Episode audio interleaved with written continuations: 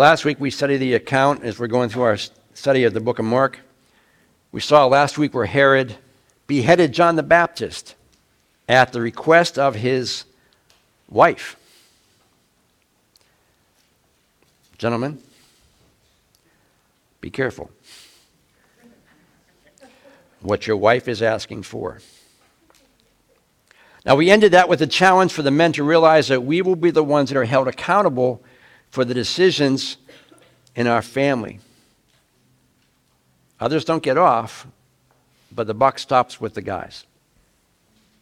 Now we're going to uh, pick it up the account of Jesus, Jesus feeding the 5,000 in Mark chapter 6, starting at verse 30. It says the apostles returned to Jesus from their ministry tour and told them told him all that they had done and what they had taught. Then Jesus said, "Let's get away from the crowds for a while and rest."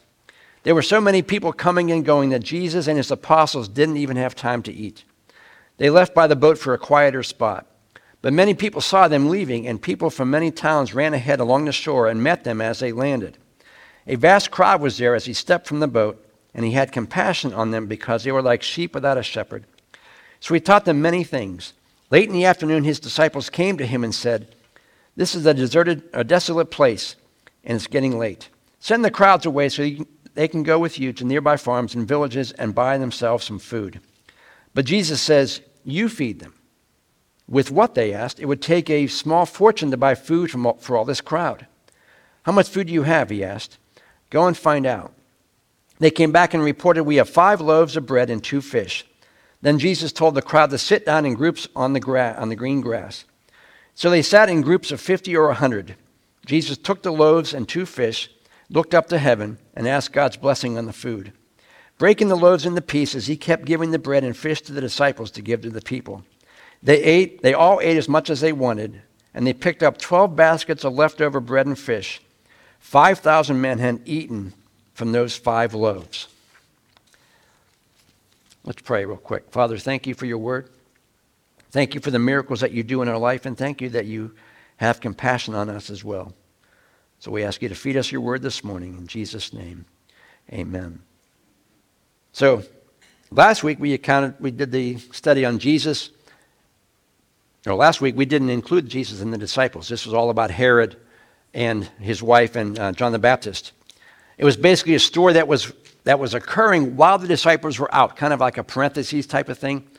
The disciples were out doing their miracle thing, and while that was happening, Herod's back there with his wife and, Herod, and John the Baptist. That's happening while the guys were out.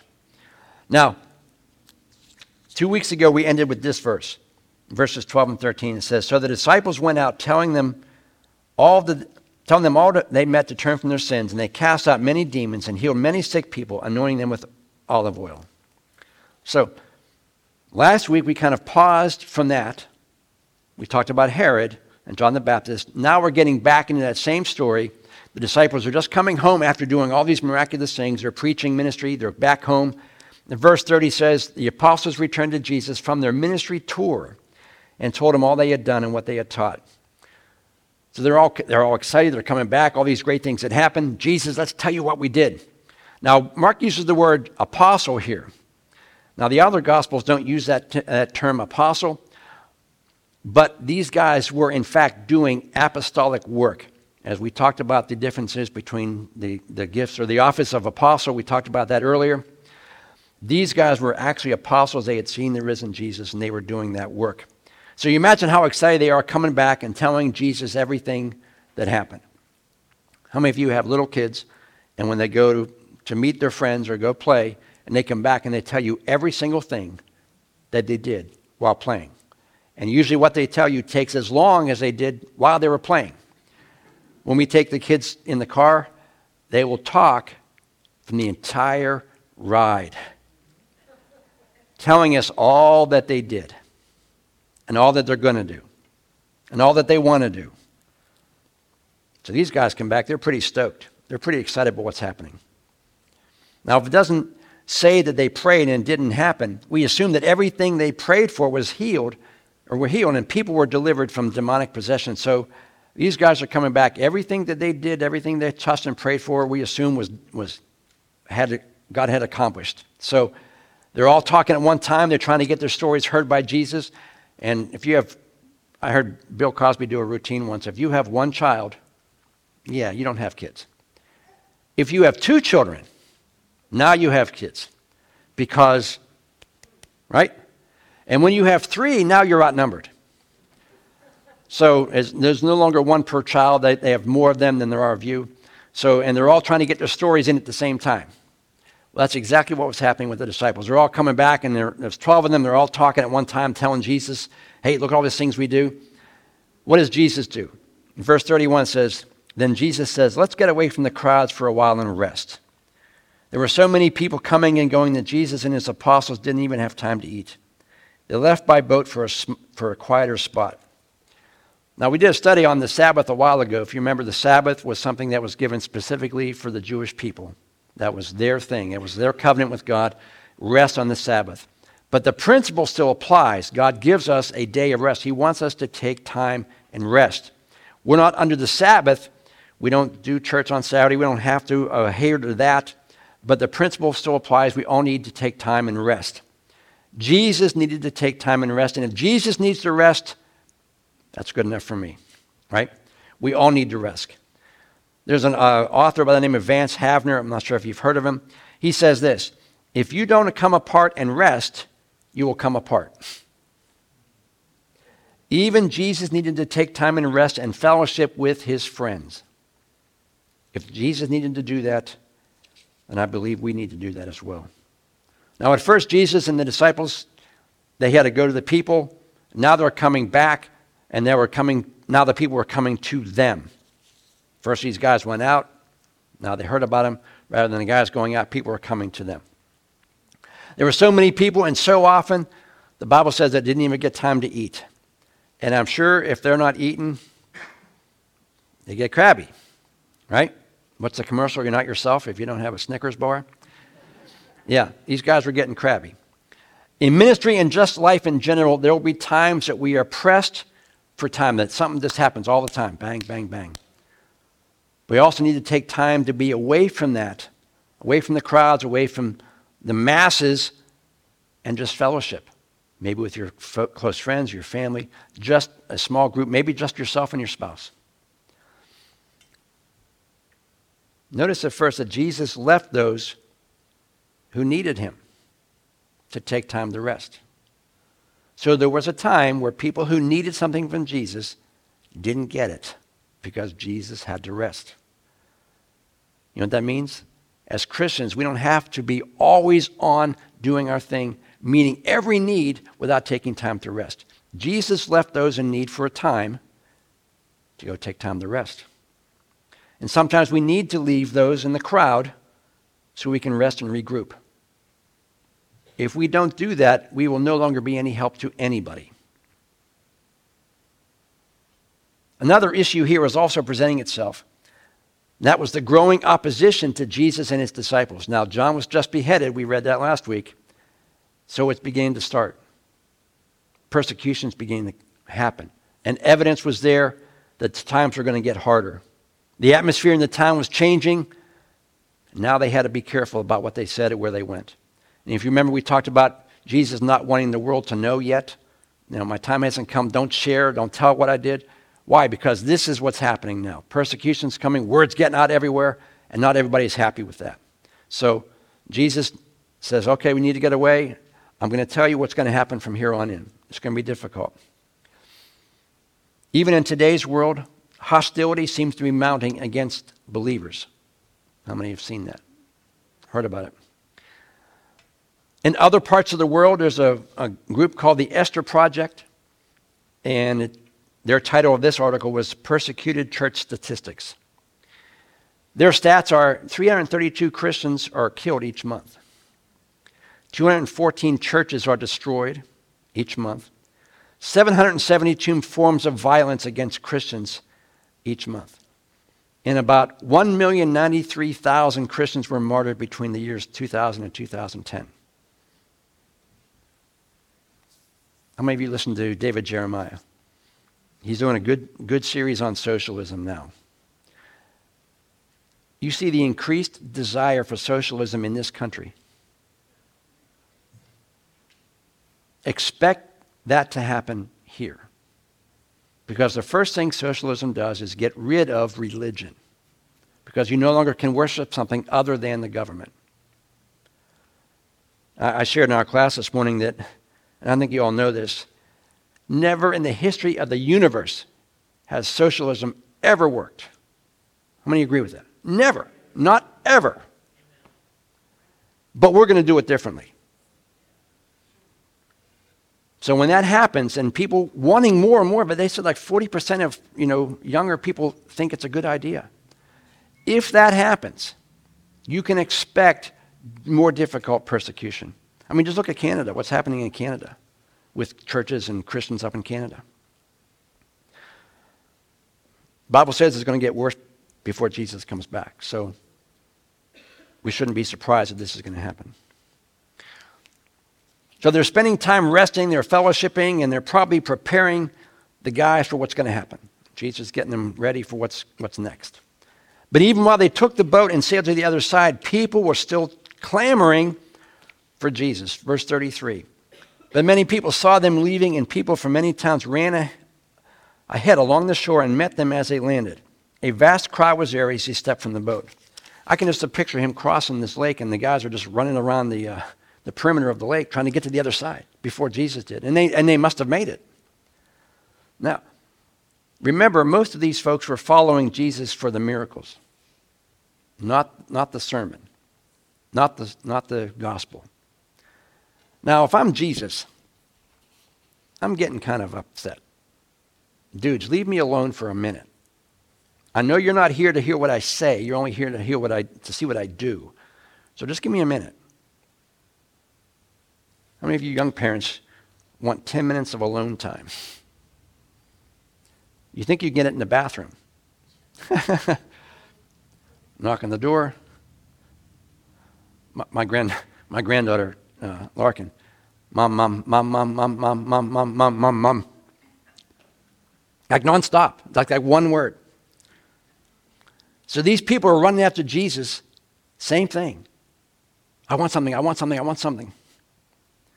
But instead of being irritated like most of us would be, Jesus had compassion on them. Verse 34 says, He had compassion on them because they were like sheep without a shepherd. So He taught them many things. People who don't know Jesus may sometimes be irritating and annoying. But we Christians are never irritating and annoying. Right? We are always. But remember, Jesus, just as Jesus said, they're sheep without a shepherd. We need to show them love and truth. When Jesus was on the cross, what did he say? Burn them up, Lord. No, he said, Father, forgive them. They don't know what they're doing. We have to remember that people don't understand what we believe, so we have to be careful to tell them what we believe without beating them up about it. 1 Peter 3:15 says, "And if you are asked about your Christian hope, always be ready to explain it. But you must do this in a gentle and respectful way."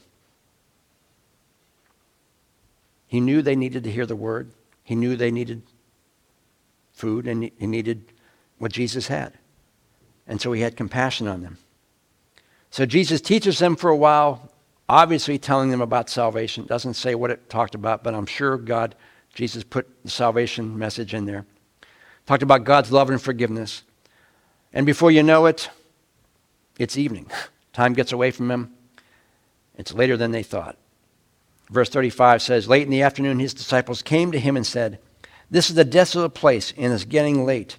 Send the crowds away so they can go to the nearby farms and villages and buy themselves some food. Now, the disciples were concerned about the folks. They wanted them to eat. And, you know, it's not 12 o'clock yet, so it's not past lunchtime.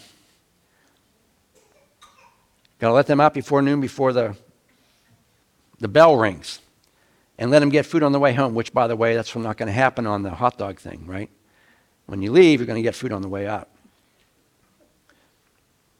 But it's afternoon. Let's, let's get them going before it gets dark and it's too dangerous to walk. They don't like driving in the dark. Let them go. So, seem logical? Easy. All right, it's 12 o'clock. You guys can go head home, get yourself something to eat. But Jesus throws a monkey wrench into the plan, right? Verse 37 says, Jesus says, You feed them. Now, these guys need to do something about feeding them. There's no, no giants around, there's nothing to buy. He was asking them to do something that in the natural was impossible. They really couldn't do it without the help of Jesus. And that's where Jesus wants all of us to be. In our life, realizing there's not, that we can't do this without Jesus. Now, you remember, these guys just come back from doing miracles, delivering people from demonic possession, healing people, all these great miracles. And now they get kind of worried about what God's going to do next. How often do we forget what God's word says, and how often do we forget what God has done through us the next time something comes up that we're worried about? Well, God delivered me from that, but I'm worried about it today. They forget all the miracles and healings, and they're reverting to their own thinking. Just going back to the natural man. Verse 37 says, With what? They asked, It would take a small fortune to buy food for all this crowd. And without a miracle from Jesus, a very true statement that they're not going to be able to do this. It's impossible. But instead of a problem, this was an opportunity for them to trust God and give Him glory. Because all these people are going to see this miracle happen. And especially the disciples to see one more miracle. So I wrote down here, let's bring this closer to home. We look at the property situation with natural eyes, it's a small fortune to fix whatever that's going to be. And it's a fortune that we don't currently have. We got about five loaves and two fishes. And we got to feed 5,000. But I believe this is an opportunity for God to be glorified, an opportunity for us to see what God's doing in this situation. The disciples didn't have anything. True, they had, they had nothing. Even with five loaves and two fishes, that's nothing. But God. Just like there's no food and we can't feed this crowd, there's no way we can afford to move whatever we got to do. What did Jesus say? How much food do you have? Go and find out. God does equip us with enough that He can work with.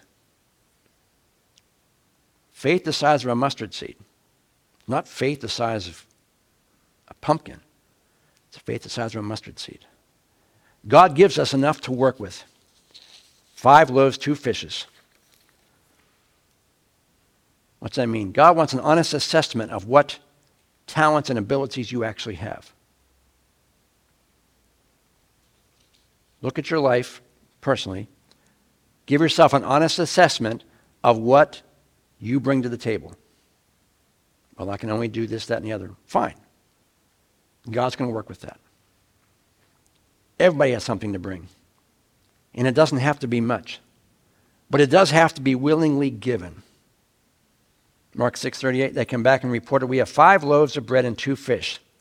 Now it Mark's doesn't uh, uh, elaborate on this, but John's gospel account does. In John 6:8, it says, Then Andrew, Simon Peter's brother, spoke up. There's a young boy here with five barley loaves and two fish.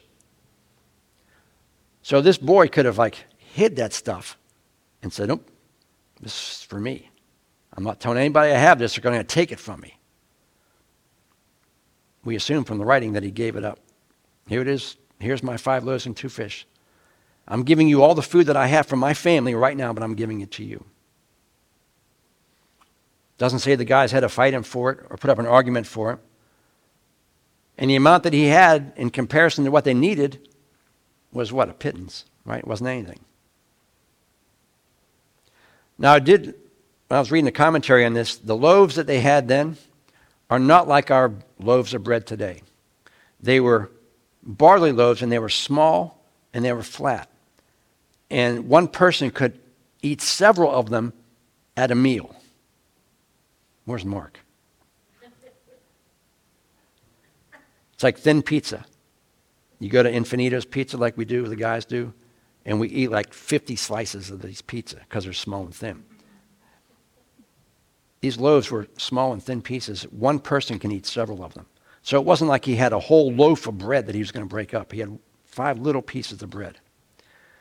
But it wasn't the amount of food, it was the willingness of the boy to give the food to Jesus. It is not your massive amounts of talents and abilities and possessions that God needs. If you just have a pittance of whatever God is asking for, God's going to take it and multiply it and make it a blessing to somebody else. How often do we think that what we have to offer really isn't good enough? I'm sure everybody falls into that bracket. Everybody in the Bible did. Moses, I can't talk. Aaron, I can't really talk that well either, but I'm going to do it. Jeremiah, Paul, everybody. No one thought they were good enough. It's not that you have to be good enough, it has to be that you're willing to do it. John's, John's gospel says, What good is that with this huge crowd? It's not your ability, it's your availability. In ourselves, you are not sufficient to do God's work. But if you give to God what you do have, watch Him use it in ways that you never thought possible, then you'll see what God can do. You'll see things that God does in your life that you never thought you could do. It's like, wow, God did that with me? Going back to Mark's gospel, says in verse 39 Then Jesus told the crowd to sit down in groups on the green grass. So they sat in groups of 50 or 100. Now, does that sound vaguely familiar? He had them sit down in green grass. Did I just read this morning? Psalm 23. The Lord is my shepherd. Jesus said there are sheep without a shepherd. I have everything I need. He lets me let rest in green meadows. He told them to sit and rest on the green grass. A perfect example of what Psalm 23 talks about. Rest. Jesus is your shepherd. He's going to take care of you. He's going to feed you. Now, later we see that there was 5,000 men, not to mention women and children. So there had to be an order so they could more effectively distribute the food. They couldn't just be a mass of people, they had to get order involved. How many know that God is a God of order? Which I like because I'm a guy, I, I like OCD, I'm an ordered kind of guy. Now, Jesus didn't take the food and just go catch it. He had a plan, he had an order and a method. It's okay to assess the situation and plan for what God wants to do in that particular moment. Now, we have schedules in the church. Anna is the queen of schedules. Every time I'm talking to her, oh, I'm making a schedule. I'm making a schedule. Awesome. We have a program that we call, we use for the worship team and the sound called Planning Center. So we plan what we're going to do on Sunday morning. We just don't wing it or fly by the seat of our pants. We have an order for what God's going to do. But we don't let that order interrupt what God may want to do instead of that. We have a schedule that, this here schedule. It tells me what's coming next, and we use it, but we always pray let us be sensitive to the Holy Spirit for what God wants to do in that time. He may want to say something, he may want to do something, I'm not sure, but we want to be sensitive to that, but we do have a plan. Jesus had a plan. Put them in groups of 50 or 100, then I want you to go and pass it out in order. Now,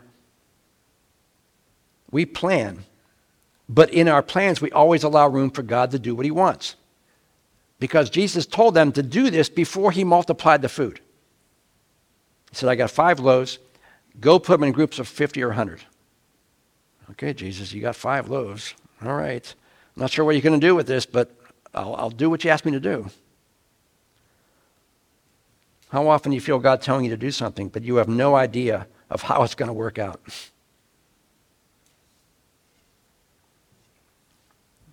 Our job in life is just to kind of work God's plan, right? God's job is to show up while you're working the plan. God always tells you to move before he does his part.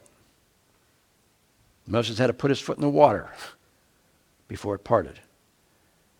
You got to move before God tells you what the next step is. If we didn't have to do that, we wouldn't need faith. If Jesus multiplied the fish and there was all kinds of fish there, then he said, Go break them up. Oh, awesome. This is great. I know what you're going to do. No, he said, Separate them first. Didn't tell me anything else yet. Separate them, put them in groups. Then you're going to see what I'm going to do next. So they did it. They obeyed. They did it. Okay, Lord, they're in, they're in groups. Now Jesus separates or blesses the food. Mark 6:41. Jesus took the five loaves and two fish, looked up to heaven and asked God's blessing on the food. Breaking the loaves into pieces, he kept giving the bread and fishes to his disciples to give to the people. Now, it never tells us how this is accomplished. I wonder, did he just like keep breaking bread off and just kept never ending with the bread? Did he have a basket and just appeared? It doesn't tell us. Did he just kept pulling them, you know, getting in the bag and pulling out one fish and then another fish and another fish and another fish? It's like the old magician trick. That you have something that's this small and he pulls this big thing out of it. I'm thinking he just kept pulling fish out of this small little bag. Notice that the disciples weren't the ones who multiplied the food. They only distributed the food. Jesus did the miracle. God does the work in us. We are only the vessels that God uses to distribute his blessing. If the guys didn't distribute the food, people wouldn't have eaten. Jesus multiplied it, he does the miracles, but he used people to carry out the work. In other words, God may use you to fulfill the blessing to somebody else. God may want to use you to give somebody else something or bless somebody else in some way. He wants to do it, but He wants to do it through you. And if you don't do it, maybe it doesn't get done. If the disciples didn't distribute the food, it didn't matter that the food was there. Folks wouldn't have eaten. People are God's instruments for His blessing. And what happens we are, when we are sensitive to what God wants to do? Verse 42 says they, ate, they all ate as much as they wanted. Jesus fulfills the needs of people through the obedience of other people.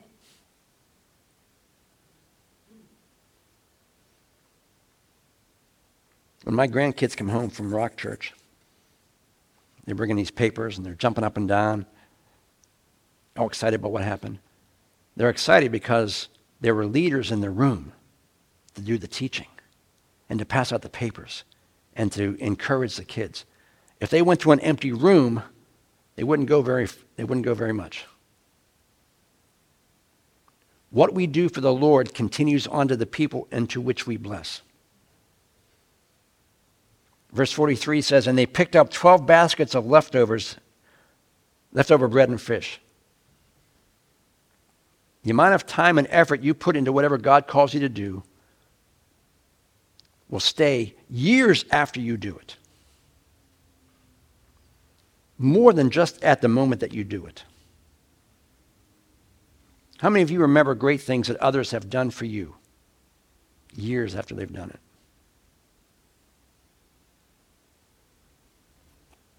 Maybe it's a testimony you gave, or a class that you had, or a particular teacher you had a preacher or a dinner or just a listening ear. I remember when I was in high school, I had I took Russian for three years. Not because I was great, but I liked the teacher. She was nice, pretty. And uh, I, I just loved going to her class. And that was the class I did the best in. I don't speak three words of Russian today, but that's, I enjoyed the class. Because I remember the teacher. And that was few years ago. I remember my eighth grade English teacher. Mrs. Schenefeld. Why? Because she made class enjoyable. That was 100 years ago.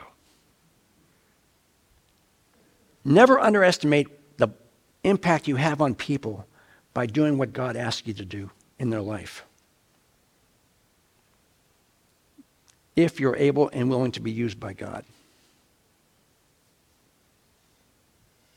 One guy, one little boy who brought his bag lunch to, to follow Jesus, God used him to bless 5,000 people, and then some, because it's just the men. Twelve guys passing out food to the crowds, and what happened? Verse 44 says, 5,000 men had eaten from those five loaves. You may think, what can God use little old me for? What can this small family do? What can this small church do?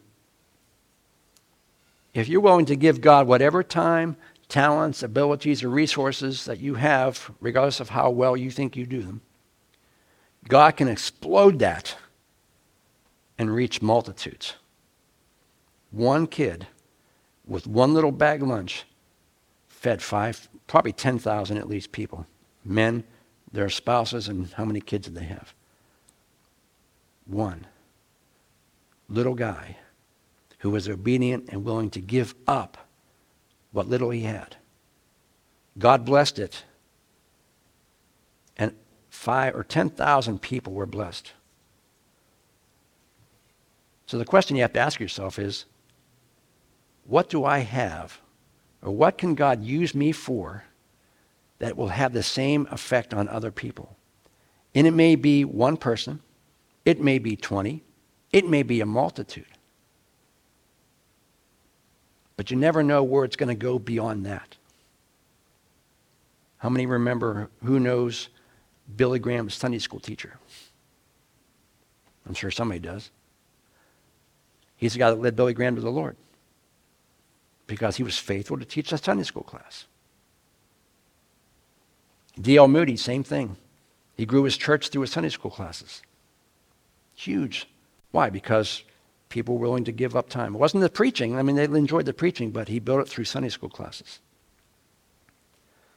Because people were willing to give what little they had in their time or talents and abilities, and it reached multitudes of people, way beyond whatever they were able to accomplish.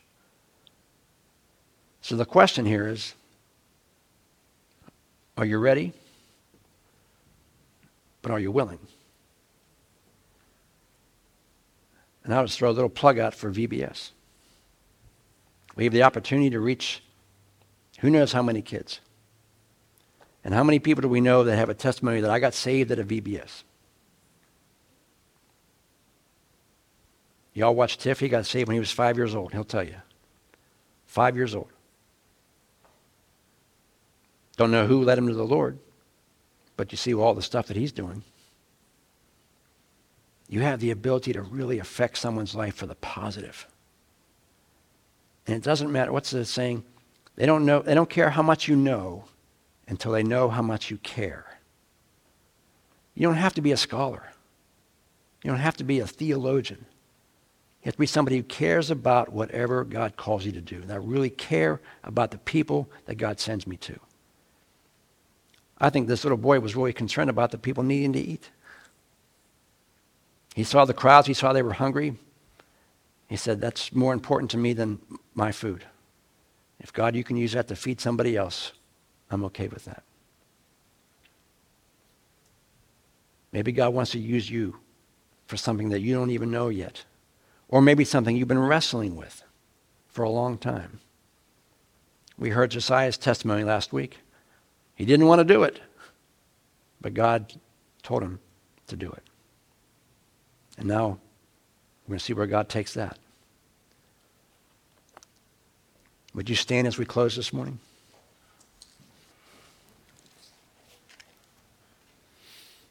Close your eyes and bow your heads for a moment.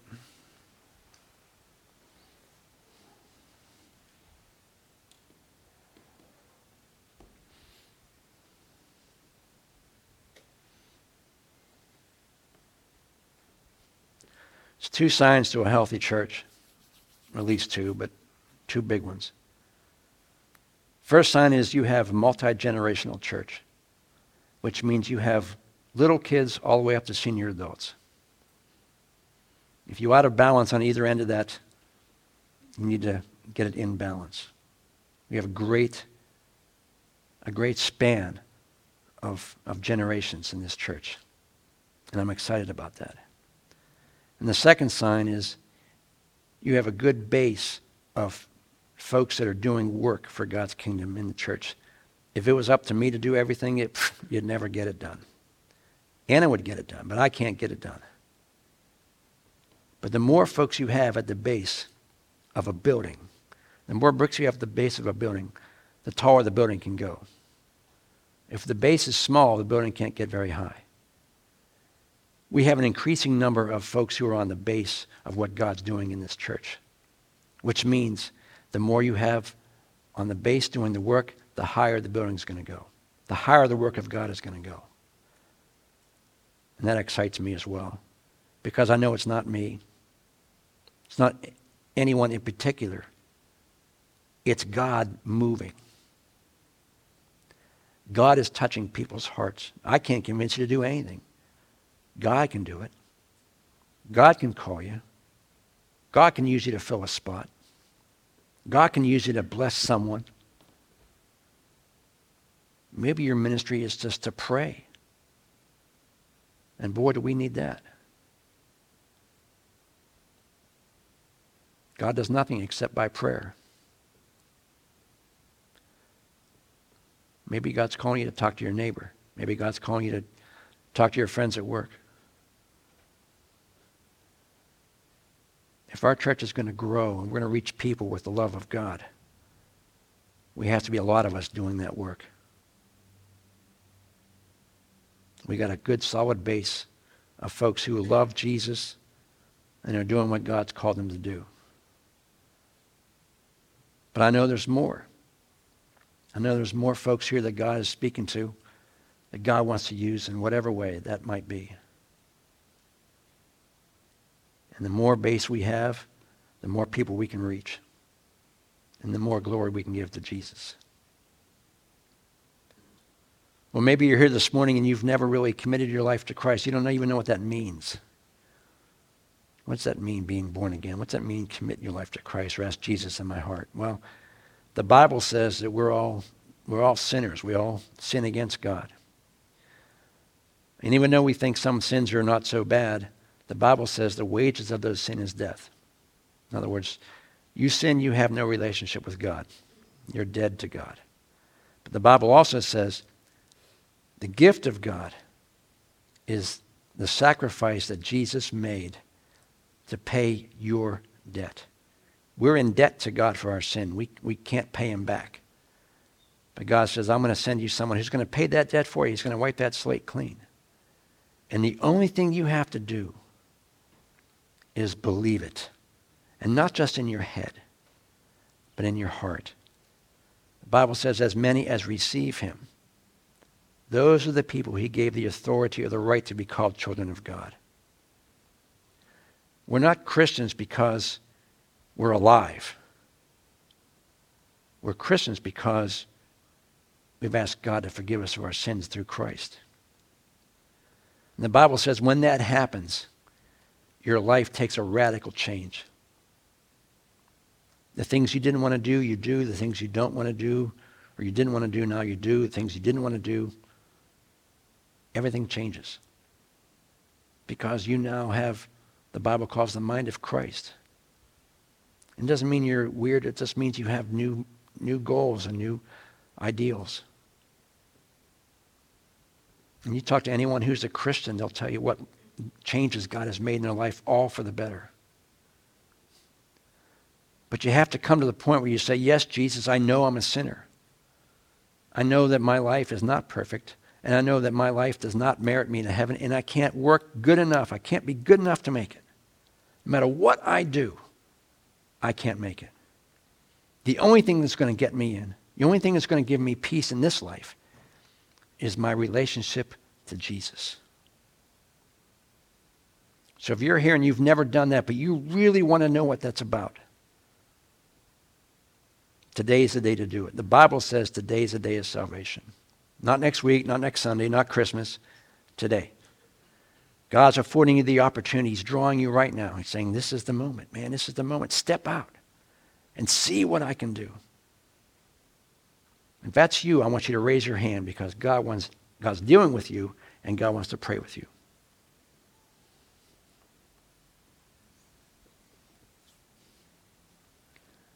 Maybe you're here this morning and you're one of those, God, one of those ones that God is tapping on the shoulder and saying, Hey, uh, you got any fish in that bag there? Got any loaves that I can use? What talents and abilities do you think you don't have? That God may say, you know, I think I can use those. They're not a lot, but I can use them. You answer that call, and I guarantee you, you'll see God working. And you'll see miracles happening in your life. Things you never thought could happen. Maybe you're here and you're one of those folks that you're just giving it your all. And That's awesome, and that's amazing. We're appreciative, and, and more than that, God is, God is pleased. But sometimes you need to get apart. Sometimes you need to rest a little bit. Step away from the crowds for a moment. Every time Jesus stepped away, it was only momentary. It's only for a short time. Then he got right back at it. Maybe you need to check your calendar and say, you know what? I need to slow down.